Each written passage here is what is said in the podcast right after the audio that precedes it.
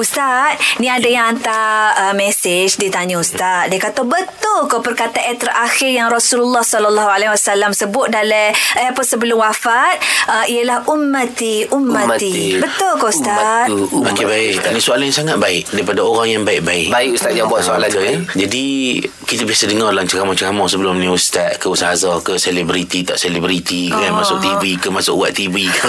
Dia kata, ada sebagian yang kata Rasulullah bila dia nak wafat tu dia sebut ummati ummati sebenarnya tidak. Eh, Oh, tak pula tidak. ustaz. Tidak. Oh. Habis Rasulullah sebut apa? Ha. Ha. Okey dalam hadis yang diriwayatkan Imam Al-Bukhari sebagai contoh ada juga sebut je dalam hadis yang diriwayatkan oleh Imam Muslim Rasulullah kata apa? Ha. Antara riwayat disebut Allahumma rafiqal a'la.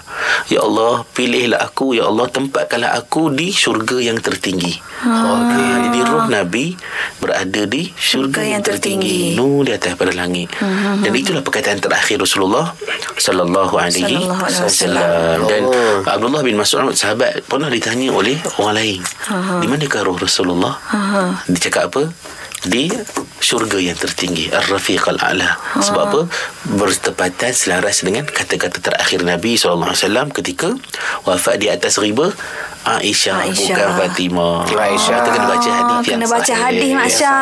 Memang lah tahu Ah. Hang Aisyah. Tahu kita.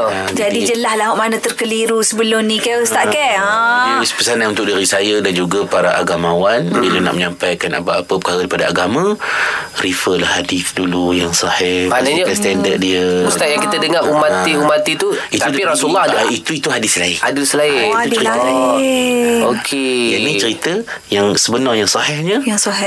Ar-Rafiqul A'la Allahumma Ar-Rafiqul A'la Ya Allah tempatkanlah aku pilihlah aku di syurga yang Tinggi. tertinggi Dan kalau boleh kita pun nak Oh, Kita pun nak Sama sebut, nak dengan Nabi lafaz SAW. gitu jugalah ustaz. Betul, Okey Ustaz. Sampai la insya-Allah. ilaha illallah Minta Allah Allahumma Ar-Rafiqul A'la Amin Ustaz. Hmm, Amin. Kena hafal Ustaz. doa tu Mak Syah. Memang hafal teguh kita. Eh, ya Allah hai. Terima kasih banyak Ustaz. Ustaz.